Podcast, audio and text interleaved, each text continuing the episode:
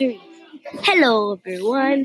I haven't made a podcast since elections because um, we had elections, and um, in elections we were like these things like podcasts, and and my friend's gonna be in this podcast today. Say hi, Maryana.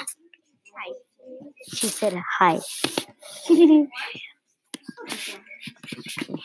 So in this podcast, I don't know what I'm going to be doing, but uh, I think I just found out a way. Um, so today I'm gonna tell you guys a little story.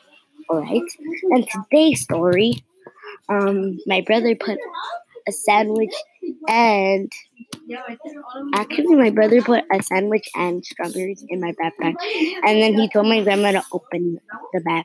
I mean, close the bag. I mean, close the Ziploc bag, the one that he put his food in. So yeah.